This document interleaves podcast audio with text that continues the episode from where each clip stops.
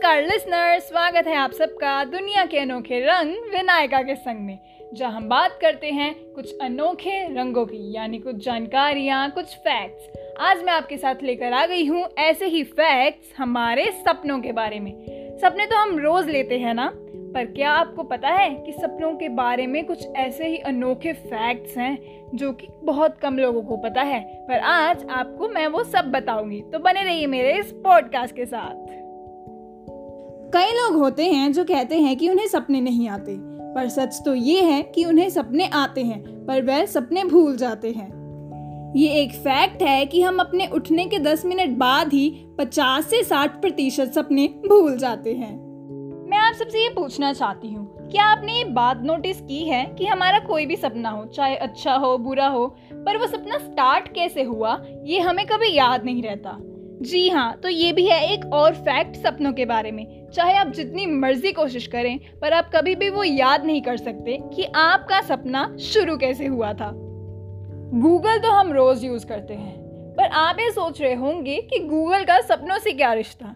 अरे, गूगल का सपनों से बहुत बड़ा रिश्ता है, क्योंकि गूगल की इन्वेंशन का विचार मिस्टर लैरी पेज, जो कि गूगल के को फाउंडर हैं, उन्हें सपने में ही आया था। न केवल गूगल का विचार, बल्कि swing machine DNA Einstein theory of relativity और पीरियोडिक टेबल जैसे कुछ आविष्कार हैं, जो कि उनके इन्वेंटर्स ने सपनों के ज़रिए करे हैं। तो देख रहे हैं आप कि सपनों में कितनी ताकत होती है।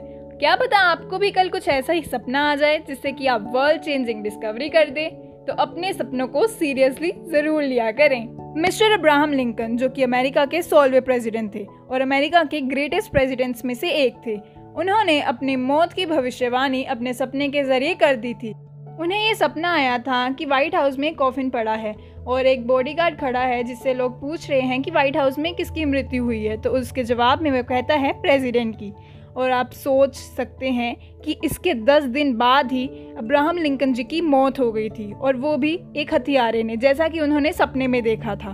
तो आप सोच सकते हैं कि सपनों में कितनी ताकत होती है। सपने हमें कुछ बताना भी चाहते हैं जिसकी समझ हमें होनी चाहिए।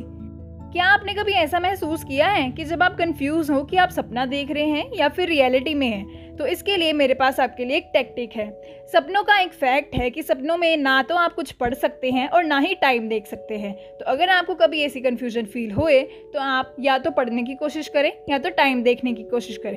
अगर तो आपको टाइम भी अच्छी तरह दिख रहा है और आप पढ़ने में भी सक्षम हो पा रहे हैं, तब तो मतलब वो रियलिटी है, क्योंकि सपनों में ना तो आप टाइम देख सकते हैं और ना ही आप पढ़ सकते हैं। तो ये था सपनों के बारे में एक और फैक्ट कई बार हमारे सपने में ऐसे व्यक्ति आते हैं जिन्हें हमें पता भी नहीं होता कि आखिर ये है कौन। लेकिन मैं आपको बता दूँ कि सपनों में सिर्फ़ वही व्यक्ति आते हैं जिन्हें हमने देखा होता है अपनी आँखों से, या तो रियलिटी में, या तो टीवी पर, या फिर फ़ोन में, या फिर किसी ऐप पर। क्योंकि हमारा दिमाग खुद को इमेज क्रिएट नहीं कर सकता। जो भी दिमाग में इमेज आती है, वो हमने कहीं ना कहीं देखी होती है। तो उम्मीद है आपको आज के फैक्ट्स पसंद आए होंगे। हमारे इस पॉडकास्ट के साथ जुड़े रहिए ताकि आपको ज़्यादा से ज़्यादा नॉलेज मिलती रहे, वो भी कम से कम टाइम में।